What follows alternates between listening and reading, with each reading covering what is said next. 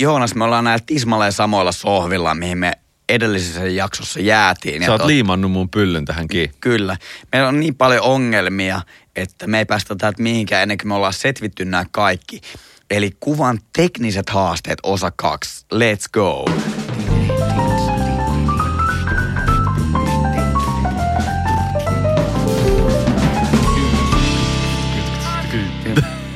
No niin.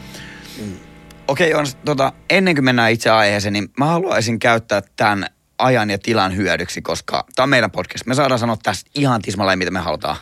Vaikka voidaan lähteä terveistä äidille, mutta no terkut äidille. Ei, ei siitä sen enempää, mutta tota, meillä on Joonas toinenkin podcast, nimittäin Fayet podcast, joka julkaistaan Yle Areenassa. Jos teitä kiinnostaa perheelämä, isyyteen, vanhemmuuteen liittyvät asiat, niin käykää kuuntelemassa. Siellä on Esa ja Joonas äänessä ja jos jollekin on tässä kohtaa vielä epäselvää, niin mulla ja Joonaksella on molemmilla nyt alle yksivuotiaat esikoiset. Mut tota, right on! Right on! Right ei on. Tota, luodaan Joonas lisää ongelmia. Tota, yeah, mitä, me, problems, mm, right on. Mitä meidän pitää tehdä, jos meidän automaattitarkennus päättää tehdä silleen, että se sahaa, se jurnuttaa ees taas silleen, mä en tiedä, mihin mä tarkennan. Mm. Mitä meidän pitää tehdä? Ja Tarkennukseen liittyvien ongelmien ydin on siinä, että linssin ja sensorin kommunikaatio ei toimi. Siis sähän voisit periaatteessa aina tarkentaa mihin vaan tismalleen oikein, mutta se niinku se, se, että joku ei mene oikein, niin siellä linssin sisällä on moottorit ja sensorilta tulee sitten semmoista tietoa, että tähän suuntaan, tohon suuntaan, että tarkenna taaketta eteenpäin. Jos toi kommunikaatio ei niin kuin toimi, niin sitten tulee ongelmia. Mm. Ja voi tapahtua niin, että se nimenomaan hakee sitä. Se on vähän sellainen ailahtelevainen. Eipäs joopas, eipäs joopas tyylinen – sehän tyypillistää semmoisessa kuvaustilanteessa, missä ei ole kovin helppoja rajapintoja, tämmöistä niinku kontrasteja. Että sulla on vähän joku semmoinen... Vaikka valkoinen seinä. Vaikka valkoinen seinä, niin sitten se miettii silleen, että hei, missä se menee, missä se menee se tarkennus. Ja sitten seuraavaksi voi mennä siihen toiseen ääripäähän, että jos on siihen valkoiselle seinälle piirretty musta viiva, niin sitten se osuu niin kuin ykkösellä oikein ja se on tosi tarkka. Mm. Ellei edelleen voi olla, että siellä on tämmöinen niin kommunikaatiokatkos. Linssit saattaa aina kroonisesti tarkentaa vähän liian pitkälle tai vähän liian äh, lähelle, jolloin tätä pitää niin kuin käydä taluttamassa kädestä pitäen tätä linssiä. Se tehdään siellä asetuksissa, mm. että tarkenna plus yksi eteenpäin tai tarkenna miinus yksi eteenpäin. Linssejä voi tälleen niin kuin ohjata sen automatiikan päälle vielä vähän manuaalisesti. Ja totahan pystyy testaamaan esimerkiksi, tu- tulostamaan jonkun sellaisen niin mittakaavion, kat- katot jalustalla, että nyt sun pitää tarkentaa tohon pisteeseen. Niin. Ja sitten kun sä pistetarkennuksella tarkennat juuri siihen pisteeseen, sit sä huomaat, että, että jos se onkin tavallaan tuossa niin kuin kolme senttiä lähempänä, että mm. mähän tar- tarkensin sen tuohon niin plus minus nolla kohtaan, mutta se onkin tuossa kolmonen on nyt terävänä, niin sitten sä tavallaan tiedät sen, että mitä sun pitää tehdä, että kauemmas vai lähemmäs säätä sitä. Joo, ja kenelläkään ei ole tietenkään tulostinta, niin no problem. Kirjoja saattaa löytyä jostain mummolasta tai kirjastosta. Asettaa niin kirjoja pöydälle sillä tavalla, että ne vähän koko ajan loittonee susta. Kun sä otat yhteen kohtaan yhdessä kirjassa sitten tota sen tarkennuksen ja zoomaat sinne sisään, niin kyllä se teksti, jos se on tarkka, niin sun kameran linssin ja kennon välinen kommunikaatio on saumaton ja toimii täydellisesti. Jos se ei ole tarkka, sitten pitää ruveta tutkimaan, että onko se niin kuin kauempana vai lähempänä, että mm. minkä verran tämä linssi tarvitsee tätä manuaalista avustusta. Ja sitten otetaan seuraava linssi tällä vähän niin kuin käydään kalibroiden läpi koko reppu. No onko sitten jotain muuta vaihtoehtoa tota, korjata tätä ongelmaa, kun mennään se kameran asetukseen ja sitten sieltä koittaa etsiä, että jos me pystytään todentamaan se, että meidän linssissä ei ole sitä fronttifokusta tai backfokusta, että, että, vaan se on kohdillaan. Joo, että se jotain muuta. No, no siis no, tää, sitten? Tämä tyypillinen tilanne missä fokus menee väärin, johtuu siitä, että jos on ongelmia sen automaattifokuksen kanssa, niin tästä takapaneelista seurattuna on aika todennäköistä, että sä näet livenä, miten se käyttäytyy ja mihin se osuu. Siis paljon paremmin, koska voit myös zoomata sisään ja katsoa, että onko se kohillaan. Joten mä sanoisin, että tämä niin kuin live view on huomattavasti tehokkaampi tapa lähteä sitä autofokusta ajamaan kuin katsoa sieltä tota, peilillisen kameran etsimestä läpi. Mutta sitten peilittämissähän on niin kuin, tiedätkö, etsin, etsimessäkin on tietokoneen näyttö, joten se vähän niin kuin on same same sen live viewn niin. kanssa siitä takapaneelilta. Niin, eli tuo niin suurin ongelma on ehkä tuossa tapauksessa, ja sä et pysty todentamaan sitä, jos sulla on peilijärjestelmäkamera. Niin. Ja sit... sä, sä näet sen kuvan siis niin kuin sieltä etsimen ja prisman ja peilin ja linssin läpi Joo. optisesti, etkä siltä niin kuin pieneltä näytöltä. Me, mehän kuvataan peilittömillä kameroilla. Eli kuten sanoit, niin siellä meidän etsimässä, vaikka me katsottaisiin sieltä pienestä silmäreiästä ja sieltä pienestä luukusta katsotaan sinne sisään, niin siellä, niin. siellä on mini, mini, mini tietokoneen näyttö. Yes, näin on. No niin, fokus toimii nyt.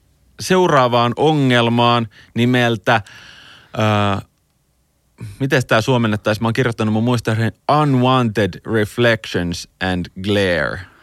Eli no sellaiset heijastumat ja hohteet, Joo. mitä tota, me ei haluta. Just näin. Nyt on monesti puhuttu meidän valokuvauspodcastissa Flaresta. No. Mutta miten tämä Glare? No mikä on Glare? No se olisi semmoinen tietyn tyylinen valon heijastuma, joka täyttää ikään kuin sun koko sen kuvan tai suuren osan siitä. Että se Flaresta puhutaan monesti niin, että se on se on semmoinen niin huomattava pienempi valoilmiö jossain kohtaa sitä kuvaa ja se tulee silleen, voi piirtyä jopa tosi tarkaksi. Se voi ottaa silleen niin kuin hieno flare vastavalo. Mutta sitten monesti toki glare ja flare tulee vähän käsi kädessä, mutta glare voi tulla mistä tahansa. Se saattaa heijastua jostain veden pinnalta, sivulta, jostain peilistä tai mistä tahansa heijastavasta pinnasta – sillä tavalla, että se itse asiassa vähentää sun kuvan kontrastia, koska se tulee niin kuin kauttaaltaan jostain muualta se valo kuin kuvattavasta kohteesta. Joo, eli tämähän tekee meille niin kuin aika, aika isoa halla. Ja tota, sä oikeastaan vastasitkin tuohon osittain tuohon kysymykseen, että se, että se on heijastus, joka tulee jostain tietystä suunnasta. Joo. Muutama keino, miten me voidaan taklata tätä ongelmaa, on totta kai se, että vaihdetaan sitä kuvaussuuntaa. Että jos me kuvataan mallin kanssa, niin käännetään mallia, käännetään itse vähän. Että ohjataan sitä valoa tulemaan eri kulmasta, niin se monesti helpottaa. Sama, jos sä kuvaat vaikka älypuhelimella vastavaloa jotain hienoa, että, että on syksy ja lehtiä tippuu puista ja sitten sä kuvaat metsää silleen vasemmat oikealle, viet sitä kameraa. Sitten jossain kohtaa tulee se flare, sitten se liikkuu ja sitten se häviää siitä. Niin tässä periaatteessa niin samat lainalaisuudet toimii, että miten se valo tulee sinne kennolle. Mm. Että jos se tulee sopivassa kulmassa, niin sitten se valaisee vähän liikaa. No jos me halutaan sitten pitää tämä tietty kulma, että tämä on niin kuin se, mitä me tavoiteltiin. Että, että se on pakko kuvata tästä kulmasta tohon suuntaan ja mallin pitää olla just tuossa tai muuten ei tule mitään. No sitten on pari vaihtoehtoa siihen, millä me voidaan taklata sitä. On vastavalosuoja ja pyöräpolarisaatiofiltteri muun muassa. Ja siis ihan linssitasollakin tosi monissa nykyaikaisissa linsseissä on tämmöisiä niin pinnotteita, jotka vähentää ö, muualta kuin edestäpäin tulevaa valoa. Se saattaa olla niin se ihan jossain uloimmassa lasin pinnassa oleva pinnote, joka blokkaa tietyn verran sieltä niin kuin sivuilta tulevaa hohdetta, jotta se kuvattava kohde saa enemmän, enemmän kontrastia suhteellisesti. Se on varmaan siinä. Tota, mennäänpä eteenpäin tällä meidän hienolla listalla. Eli seuraavaksi puhutaan perspektiivin vääristymästä ja linssivääristymästä. Eli mitä tämä Joonas käytännössä tarkoittaa? Mikä tämä vääristymä nyt sitten on? on onko tämä silleen, että mä sanon sulle, että valkoinen on valkoista ja sitten sä oot silleen, E, e, e, se onkin harmaata, vai mi- mikä homma tää on? Mä en, mä en nyt ymmärrä. Mikä tää vääristymä on? No meillä on Vääristeletkö sä mun sanomisia? joskus, meillä on kahdenlaista vääristymää pääpiirteittäin. On tynnyrivääristymää ja tyynyvääristymää. Onko vähän tyhmät sanat tälleen suomen kielellä? Ehkä. Ehkä. No, englanniksi on barrel distortion ja sitten on pincushion distortion. Tynnyrivääristymä on semmoinen perspektiivihäiriö, joka aiheuttaa suorat viivat näyttämään kaarvilta ulospäin. Eli tää on niinku se kalan silmäefekti, eikö vain? Joo, mm. kalan silmä eli laaja kulma objektiiveissa tulee vastaan. Sitä voidaan lähteä kompensoimaan sillä, että jälkikäteen taivutetaan niitä reunoja, mutta yhtä lailla suurin vastuu siinä on, että linssin valmistajat olisi valinnut semmoisia lasielementtejä siihen objektiiviin, jotka kompensois sen valon niin kuin vääristymää jo sen linssin sisällä. Joo, tässä mennään niinku aika lailla käsikädessä sen hintalapun kanssa, että jos sulla on, jos sulla on laaja linssi, niin ja se on halpa, niin todennäköisesti se linssin reunapiirto ei silloin ole ihan niin hyvä, mitä se voi olla kalliimmassa linssissä. Mä en sano, että tämä menee niin kuin yksi yhteisen hintalapun kanssa, että mitä kalliimpi linssi, sitä parempi reunapiirto sen vääristymän suhteen. Joo. Mutta se on suuntaa antava, koska se hinta on saatu jollain tehtyä halvaksi, niin todennäköisesti ne on ne linssielementit. Joku siinä optiikassa on, josta on niin kuin menty hinta, missä aita on matalin, jotta on saatu painettua se hinta sinne alas. Just näin. Sitten tyynyvääristymä, eli tämä pincushion, se tapahtuu luonnollisemmin siellä pidemmillä objektiiveilla. Se on vaan päinvastainen käytännössä kuin mitä se tynnyri. Ja miten mä ajattelisin, että tämä oikea ongelma, mistä nyt puhutaan, jos me poissuljetaan se, että linssi on jo ostettu, Mm. niin se oikea ongelma tässä on itse asiassa, että ihmisen silmä siinä kuvanottohetkellä hahmottaa maailmaa ihan vain sen ihmisen silmän kautta. Ja kuvaajalla muodostuu joku visio siitä kuvattavasta miljööstä, niin ne vääristymät, ne on vaan haasteita ymmärtää se tekninen lopputulos sille, että sä tiedät, että hei, tämä huone mahtuu tuohon, mutta tää, mulla on tämä laajakulmaobjektiivi, sit sä otat kuvan ja toteat, että ei hitto, tämä näyttää jotenkin ihan epärealistiselta. Että tavallaan se on niin kaukana ihmisen luonnollisesta katseesta, että haasteeksi tulee ö, ikään kuin nähdä maailmaa sen sun linssin läpi, katsomatta linssin läpi. Ja sitten paras tapa taklata tätä on, että rupeaa elämään sen linssin kanssa ihan oikeasti. Että se, että otetaan joku polttoväli haltuun, tarkoittaa nimenomaan sitä, että sä oot sujut sen kanssa ja puhut samaa kieltä. Sä näet tilanteen jossain tuotannossa, että tämmöinen tässä on tulossa, tuolta hyppää hevonen ton yli ja tuolta tulee soutuvene. Ja sulla on ennen kuin sä nostat kameraa jo ymmärrys siitä, että hei, mun linssi pystyy tähän tai ei pysty. Mm. Joo. Joo, ja tota näkee aika paljon silleen, että joku on ostanut jonkun uuden linssin, joka on tosi laaja. Ja sitten tavallaan ikään kuin hurmaantuu siitä laajuudesta, että vitsi, tämä on muuten aika siisti, kun tämä on niin laaja. Ja sitten kun tavallaan hän alkaa elämään ja hengittämään sitä linssiä, tavallaan koittaa mennä sisään siihen linssiin. Ja sitten tavallaan kaikki, mitä sä vaikka somessa julkaiset, sä huomaat, että vitsi tää on laaja, vitsi tää häiritsee, kun noin reunat venyy ja paukkuu. Ja tiedätkö, kun sä oot itse just silleen, että vitsi tää on muuten nätti, on muuten, on muuten niin laajaa, niin tavallaan tuossa ehkä niin kuin katsojallekin tavallaan se, että koitetaan ymmärtää sitä niin kuin, joka on itse asiassa hyvä tapa harjoittaa sitä omaa valokuvaajan silmää. Eli kun katsotaan valokuvia, niin me voidaan arvioida, että millä polttovälillä se suunnilleen olisi otettu. Mm. Toki siinä hämää se, että kuvia saattaa olla kropattu, joka ei niin kuin anna sitä niin kuin todellista vaikutelmaa siinä.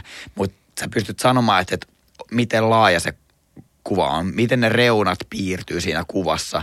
Niin tämä on hyvä tapa harjoittaa ja hahmottaa sitä maailmaa, että sulla ei välttämättä itsellä tarvi olla sitä superlaajista, että sä pystyt ymmärtämään sitä laajaa maailmaa. Mm. Hei, Ja- tämmöinen filosofinen kysymys sulle. Joo. Jos sä kattelet tuolla luonnossa ja kaupungilla ympärilles, niin millä polttovälillä sä arvioisit, että sä miel, mieltäisit sun ympäristöä? Tuo on aika hyvä kysymys, koska sehän ei niinkään ole se, mitä ihmissilmä näkee. Koska meillä on kaksi silmää.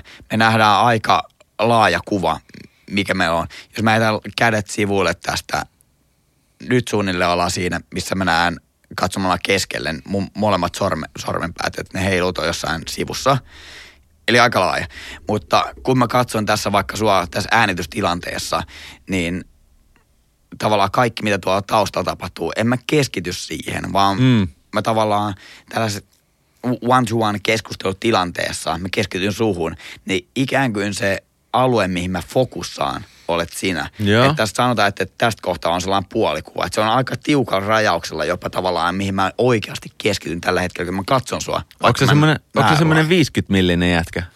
No, tää on ehkä just sellainen 50 millinen. Okei, okei, jännä. Toi on aika, toi on mielenkiintoista. Vaikka mä tiedostan sen nimenomaan, että mä näen tuo, mitä tuo Ehdottomasti. Niin, sanotulla sivusilmällä, että mitä tuo sivussa tapahtuu. Ja sanotaan, että ihmisen näkökenttä tässä niin kuin leveyssuunnassa olisi oikeasti lähes se 180 ja voi olla ihan tasankin, jollain menee varmaan ylikin. Mutta pystysuunnassa meidän näkökenttä onkin enää vaan suunnilleen 135 astetta. Ja nyt kaikille on ehkä enemmän ja vähemmän persoonallista sit se, miten havainnoidaan maailmaa, jos leikitään valokuvaajaa. Jos mennään kävelemään kaupungille ilman kameraa ja vähän niin kuin räpsimään kuvia omilla silmillään, niin voi harjoittaa just sitä, että tiedätkö, että, että tässä olisi 24 millinen, tuolta kirkon tornista saisi just tästä kohdasta semmoisen 200 millisen. Se on hyvä treeni sille silmälle ilman, että tekee minkään sortin niin kuin, työtä itse kameran kanssa. Mä veikkaisin, että mä olisin itse erittäin vahva 28 millinen jätkä. Siis ei niin kuin laaja, mutta semmoinen vähän siitä semmoinen melko neutraali, sanotaan helppo samaistua kohteissa, joissa kuvattavat asiat on viiden ja kymmenen metrin päässä musta. Live long shot mies. Eli jos, jos mentäisiin sitten jonnekin tonne vaikka Alpeille, niin mä rupeisin vähän siellä niinku ympäristön vaikutuksen alaisena ajattelemaan ehkä vähän tiukemmalla, ehkä 35 millisellä. Mutta tuommoisessa kaupunki- ja luontoympäristössä täällä Suomessa, niin mä oon aika 28 millinen jätkä. Tämä on muuten ihan oikeasti, ihan oikein oikein oikeasti todella tärkeä treeni vaikka muiden kuvaajakavereiden kanssa. Vetäkää sellainen niin kuin quiz, että kattokaa toistenne kuvia läpi ja arvailkaa millä polttoväleillä näitä on otettu. Mä oon osallistunut yhteen workshopiin tuolla Pohjois-Norjassa, jota piti tämmöinen saksalainen Daniel Ernst jollekin saksalaisille asiakkaille ja mä tulin vaan sinne, tiedätkö, palloilleen messiin ja me tehtiin just sitä siellä, me katsottiin läpi Daniel Ernstin mahtavia kuvia ja sitten mä sain aina veikata, että toi on 24 millinen 2.8, toi on 50 millinen 2.8 ja niin poispäin. Ja sitten se kertoo aina, että mikä on niin kuin se oikea vastaus. No, jos mietitään tällainen niin valokuvaajan silmi, että me ollaan aloittelevia valokuvaajia vaikka, ja, tai mä olen aloitteleva valokuvaaja. Sitten mä oikein tiedän, että, että, että mitenhän laaja tämä nyt oikein on, niin onko sulla antaa joku sellainen vinkki, että millä sitä polttoväliä pystyy suunnilleen hahmottamaan? Okei, nyt tehdään mielikuvaharjoitus. Pitää vähän alustaa tätä, jotta kaikki menee oikein. Sulla on 35 millimetrinen objektiivi tämmöisessä täyden kennon rungossa kiinni. Ja sitten jos sulla on vaikka Micro Four Thirds, niin sulla on siinä 17 millinen objektiivi. Yes, kärryillä. Kyllä. Hyvä. Nyt me ollaan tuolla Kampin Narinkkatorilla. Siellä on vähän hyvää kuhinaa ja hulinaa, kohta alkaa pressan vaalit. Sä oot kaverin kanssa siellä, sun kaveri on stereotyyppinen metri 80 pitkä tyyppi, Joo. vajaa parimetrinen. Yes. Mut pitää muistaa, että tämä on mielikuvaharjoitus, joten tämä on sellaista niinku suurpiirteistä. Okei, sun kaveri kävelee neljän metrin päähän susta. Ja saatat kameran esille, kuvaat vaakaa. Sillä 35 millimetrisellä objektiivilla se kaveri yltää vaakakuvassa juurikin kuvan alalaidasta ylälaitaan. Se on about sen korkeus. Ja tämä nyt on ihan hyvä treeni siellä kaupungilla kävelijöille. Eli 17 millinen nois Micro Four Thirdsillä ja eri kroppikennot on sitten eri kertoimilla. Mä en osaa niitä kaikkia ulkoa sanoa. Täydellä kennolla 35 millimetriä tulisi tästä treenissä. Etsii sieltä semmoisia kohteita neljän metrin päästä, jotka näyttää siltä, että hei toi on niin about ihmisen mittainen kohde. Ehkä joku puska, ehkä joku kyltti. Niin si- siinä on sun niin kuin 35 millimetrinen kuva. Joo.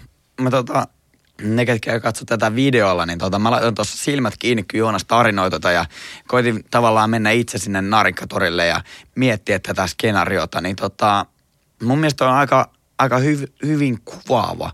Ja jos ette saanut ihan kiinni tuosta tarinasta, niin kelatkaa sen verran taaksepäin menkää tuohon Joonaksen edelliseen puheenvuoroon. Laittakaa silmät kiinni. Toki jos ajatte autoa tai polkupyörää tai olette kävelle liikkeellä, niin älkää tehkö sitä, mutta tehkää vaikka kotona sitten.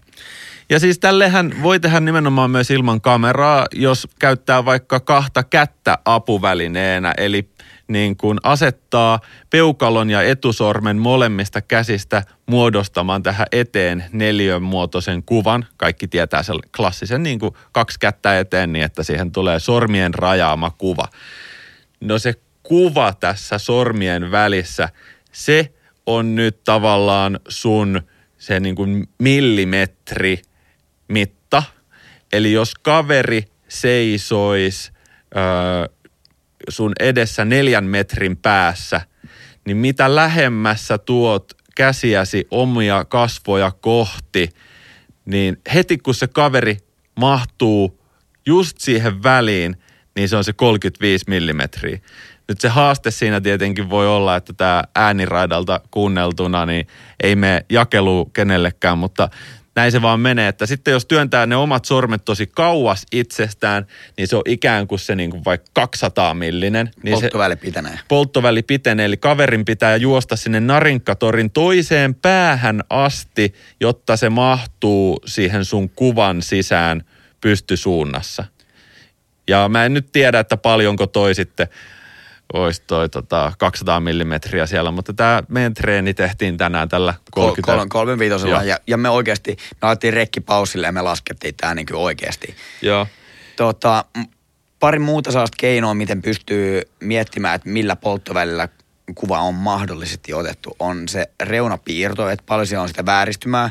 Joo. Sitten voidaan miettiä, että just toi, miten paljon se kuvattava henkilö täyttää sitä kuvaa. Mm. Ja se miettii sitä etäisyyttä, että jos sä näet, että on vaikka joku selkeä vaikka autotie, missä on niin kaistamerkintöjä tai jotain katukiviä, sä tiedät, että, että katukivi voi olla vaikka metrin mittainen. Jo, jo, joku sellainen konkreettinen, mistä pystyt tavallaan tietää, että, että jos henkilö on vaikka porttikongissa, niin se harvoin on 20 metriä leveä. Mm. Ja sitten kolmantena se kolmiulotteisuus, koska mitä laajempi linssi, sitä kolmiulotteisempi se maailma on. Ja jos me kuvataan 14 millisellä, niin se syvyys näkyy siinä kuvassa, mutta jos me kuvataan 200 millisellä, niin jos mä otan tästä studiosta susta kuvan, niin sun nenänpää ja korvat näyttää, että ne on suunnilleen samalla syvyystasolla. Joo. E- eli se pidemmät polttuvat, ne liitistää sitä kuvaa. Joo, ja näiden tavallaan se sekoitus on sitten lopputulos, että yksittäin jollain tota, kuvan leveydellä ei ole paljon tekemistä vielä polttovälin kanssa. Että se voi johtua myös siitä, että kuvaaja on vaan kävellyt tosi kauas ja yksittäin sillä kolmiulotteisuudella ei välttämättä selviä, koska asiat on eri muotoisia ja se, että sulla on auto edessä ja auto kaukana, ne voi olla yhtä hyvin erikokoiset autot reaalimaailmassa, mutta kuvassa näyttää samankokoisilta. Mm. Tiedätkö, niin kuin, että sitten sit tullaan siihen, että monien pienien tekijöiden summa ja se on hyvä lähteä treenaamaan. Kuten sä sanoit, että sä voisit olla tuommoinen 50 millinen jätkä, mä tykkään kävellä tuolla kaupungilla, mä oon 28 millinen jätkä, niin nyt hyvät kuulijat, keitä te ootte? Ootteko te kolme vitosia, satasia, kasikympäsiä? Mä muutan tuota vastausta vielä silleen siis, että, että se on tavallaan tilanne sidonnaista. On ehdottomasti. Että miten lähellä mä oon, että, että jos mä oon tuolla ulkona, niin en mä oo en mä niin putkinäköinen kaveri ole. Mä tö- törmäilen ihmisiä siellä, On, koska on. mennään ympärille, niin, mutta mut se, se riippuu missä sä oot. Mutta tässä Ehdot- tilanteessa 50 miljoonaa, kun sä istut siinä sohvalla metrin päässä musta. Okei, kato siis tää, ja tämä nimenomaan riippuu persoonasta ja siitä tilasta, että missä sä oot, koska nyt tässä tilanteessa, kun me ollaan metrin päästä toisistamme, niin mä itse asiassa niin kuin hahmotan tätä hyvin laajalla, ehkä jollain 20 millisellä tai jotain semmoista. Mä veikkaan, että mulla olisi niin kuin 20 millinen hahmotus tällä hetkellä, että mä näen sut ja tämän setupin semmoisena hyvin laajana kuvana.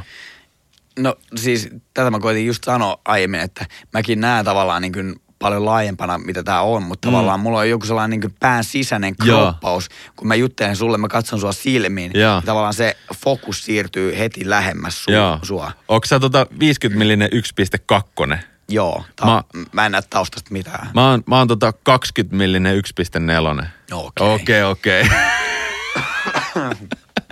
seuraava, seuraava aihe on motion blur. Tämä on sellainen aihe, että onko tämä uhka vai mahdollisuus. No, tässä jaksossa me luodaan teknisiä ongelmia, eli mitä jos meidän kuvassa on motion blurria, jota me ei haluta sinne? Mikä on mennyt vialle? Mikä on niin fundamentaalitason ongelma tässä motion blurissa silloin? Joo, Tai meidän kuvassa? Motion blurissa ei itse asiassa ole mitään vikaa, koska se on siellä.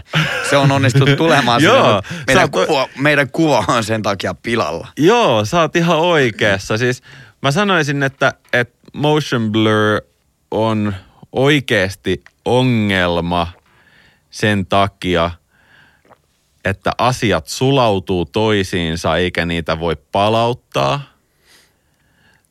Ja motion bluria voidaan luoda, jos on taitava tyyppi, niin sitä voidaan luoda niin kuin jälkikäteen hyvin helposti. Että irrotetaan joku kohde, sanotaan sitten vaikka, että auto tai rengas tai näinhän niitä automainoksia tehdään, että otetaan ihan tosi sharppia kuvaa ja sitten lisätään sinne niin kuin vauhtiraidat jälkikäteen.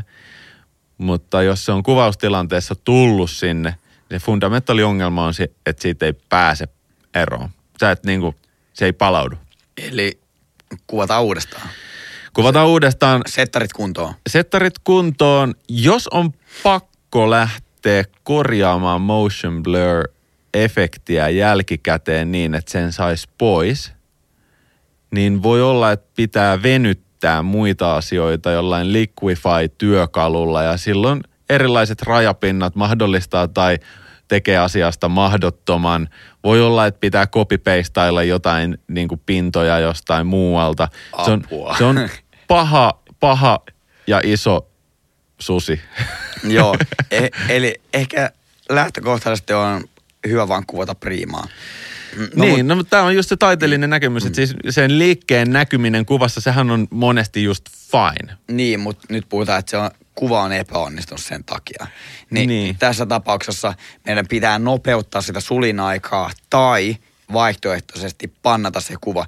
Eli jos sä juoksit tuosta mun ohi, vasemmalta oikealle, niin mun pitää seurata sua kameralla. Mm. Ja se kameran seuraaminen pitää olla samassa nopeudessa tai se, se seuraaminen pitää olla yhdenmukaista, Mm. jotta sä säilyt tarkkana siellä kuvassa. Mm. Ja silloin se motion blur tulee siihen taustaan, jota mä en seuraa. Joo, ja pannaus on tietenkin vain yksi tekniikka, että sitten se toinen voi olla esimerkiksi, että kuvataan sitä autoa nyt tähän automainokseen, mutta se kuvaaja on semmoisessa toisessa autossa, joka kulkee tämän kuvattavan auton edellä, niin, että siis takakontti avataan, okei, okay? sun autosta avataan takakontti ja Laittisen Sami hyppää sinne takakonttiin ja se kuvaa mun autoa, kun mä ajan teidän perässä, niin se voi kuvata yllättävän pitkilläkin valotuksilla, jos meidän nopeudet on yhtä suuret ja tärinän vaimennos on maksimissaan,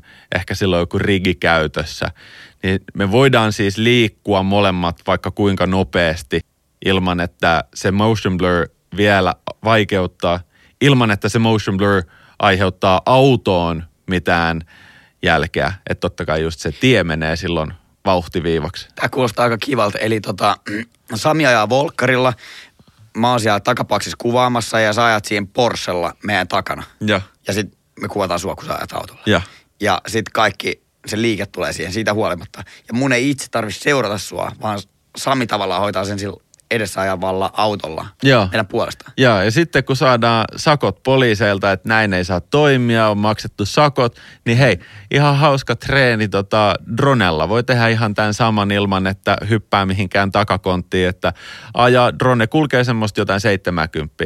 Nyt suora tie, pakittaa dronella, ottaa pidempää valotusta eteenpäin kulkevasta autosta. Se on aika mielenkiintoista puuhaa, kun ajelee takaperin dronella. Ei muuta kuin treenaamaan vaan. Okei, okay, motion blur. Niputettu. Seuraava aihe. Eteenpäin sano Linkolan lumessa. Otetaan seuraavaksi vinjetointi. Ja jos puhutaan nimenomaan siitä optisesta vinjetoinnista, mikä tulee linssistä. Eli linssi vääristää. Joo. Ja jos kuvataan täydellä aukolla, niin sit linssin reunoissa saattaa tulla niitä tummia alueita. Niin tämä on sitä vinjetointia. Tähän tietysti on helppo fiksi Lightroomissa, että se on niin kuin suurimpaan osaan linssejä. Yhdellä napin painalluksella saadaan se vääristymä ja vinjetointi pois. Ei siinä mitään, mutta tota, mä oikeastaan pidän vinjetoinnista. Mä, mä, mä mainitsin aikaisemmin jo tuossa. Esa, nyt meidän pitää keskittyä ongelmiin. No, Hei, okei? Okay? Mä luon tästä ongelman. Okei, okay, hyvä. Nimittäin tota, pääasiassa mä tykkään lisätä sitä vinjetointia, koska se ohjaa sitä kuvaa sinne ke- keskeisimpään asiaan siinä meidän kuvassa. Mutta tota, no en mä tiedä saanko mä luotua tästä ongelmaa, mutta vaan se mitä mä haluan sanoa kuvan käsittelyssä, älkää ikinä vetäkö sitä vinjetointia plussalle. Tiedätkö sen 90-luvun tota, joku vanha koulukuva tai sun tädin rippikuva, minkä sä oot ehkä nähnyt jossain sukulaisen seinällä. Tulostettu kuva, joka on kuvattu studiossa ja sitten siihen on laitettu sellaiset pyöreät paspikset. Niin vedätte tota Lightroomissa plus 100 vinitointiin ja Feterin nolliin, että se tuota terävät valkoiset reunat sen kuvan ympärille, niin älkää jumalauta ikinä tehkö niin digitaaliselle kuvalle jos teillä on printattu kuva, missä on pyöreät paspikset, niin ei tarvitse lähteä repimään niitä pois. Antakaa niiden olla, mutta älkää nyt digitaalisesti tehkö sitä, että te pyöristätte kuvan tuolla lailla. Ehkä siinä halutaan tuoda vähän jotain sellaista eteeristä, tiedätkö, että katselen täältä pilven reunalta sinua. Niin. Totta, vinjetointi johtuu siis siitä, että sieltä linssin reunoilta yksinkertaisesti teknisistä syistä pääsee vähemmän valoa kennolle. Että ne linssit ei ole suunniteltu toimivaksi sataprosenttisen tasapainoisesti. Voi, sama juttu voi tapahtua vaikka tarkoille kohille, että ne pehmenee kohti reunoja. Monesti niin kuin ne insinöörit keskittyy, että siellä linssin keskellä on se paras sweet spot tai keskialueen ympärillä ehkä itse asiassa. Ja sitten mitä kauemmas reunoille, mitä vaikka isommalla aukolla kuvataan, niin käy itse asiassa sille, että se valo ei vaan pääse samalla tavalla yhtä tehokkaasti kennolle, joka aiheuttaa siis alivalotusta kohti reunoja, joten mun mielestä se oikea ongelma tässä nyt on, että isot vinjetoinnit, joo, nimenomaan tuo mieleen jotkut tollaset sur, surkeat koulukuvat tai vanhat jotkut skeittileffat. Tosin niissä ne oli ihan cool. Se oli mustaa se vinjetointi. Mutta vinjetointi kyllä tarkoittaa mun mielestä nimenomaan, että se menee tummemmaksi. Että mm. onko olemassa joku oikea termi sille, että ne menee vaaleammaksi? Vanjetointi. Va- en Okei, minä tiedä. Okei, se on vanjetointi. No niin, mm. ei siitä sen enempää. Joo, mutta tota, haluan itse asiassa kyllä siitä vielä sen enempää, että miten me saadaan niin optisesti korjattua sitä, on, että me himmenetään sitä aukkoa. Joo, Se- just näin. s- Silloin, silloin se monesti tuota, poistuu. Eli en sano, että suuren valovoiman linssit olisi jotenkin huonoja täydellä aukolla, vaikka ne hieman vinjetoisikin, mutta se niin kuin sweet spotti on sit, kun sitä himmenetään pikkusen. Joo, ja se ero voi olla hyvin huomattava, että kannattaa testata ja saattaa nähdä esimerkiksi f2.8 ja f10 välillä huomattavaa eroa siinä. Oletetaan, että se kuva saadaan muuten valotettua samalla tavalla. Jep. Ja yhdellä napin painalluksella Lightroomissa se saa kuitenkin korjattua, niin tämä ei ole niin mikään iso katastrofi. Mennään eteenpäin. Okei Joonas, luodaan tähän jaksoon vielä yksi ongelma meille, joka on syväterävyys. Öö, optisesti tuossa on niinku kaksi asiaa, tämä on todella monta asiaa, mutta kaksi niinku ehkä merkittävintä asiaa, mitkä vaikuttaa syväterävyyteen, mitä se linssi tuottaa, on se aukon koko, eli mitä suurempi aukko, eli pienempi F-luku, niin sitä pehmeämpi tausta on lähtökohtaisesti. Ja sama toisinpäin, mitä tarkempi tausta meillä on, niin silloin meillä on pienempi aukko, eli suuri F-luku. Eikö Mm, näin? joo. Ja toinen asia, joka tähän vaikuttaa, on tarkennusetäisyys. Mm. Eli mitä lähempää me tarkennetaan kuvattavaa kohdetta, niin sitä pehmeämmäksi meidän tausta muuttuu. Mutta jos mä otan susta kuvan metrin päästä, joka on kuvitteellisesti mun linssin minimitarkennusetäisyys, niin tausta saattaa olla pehmeä. Mutta jos mä menenkin 10 metrin päähän ja otan susta kuvan, tarkennan siihen, niin todennäköisesti se tausta on silloin huomattavasti tarkempi. Joo. Ja No mikä se fundamentaali ongelma tässä nyt sitten on?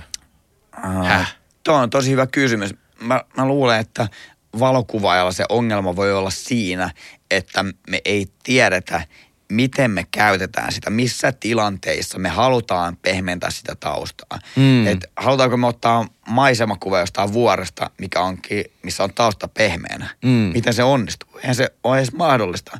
Mutta tavallaan se, että kuvataan henkilöä ulkona, kasvaako pään takaa joku omenapuu, mistä tulee oksat, näyttää, että kasvaa päästä, että sillä kuvattavalla henkilöllä on sarvet Mm. tai jotain muuta. Ehkä se, että missä ja miten me käytetään tätä syväterävyyttä tehokeinona valokuvissa. Joo.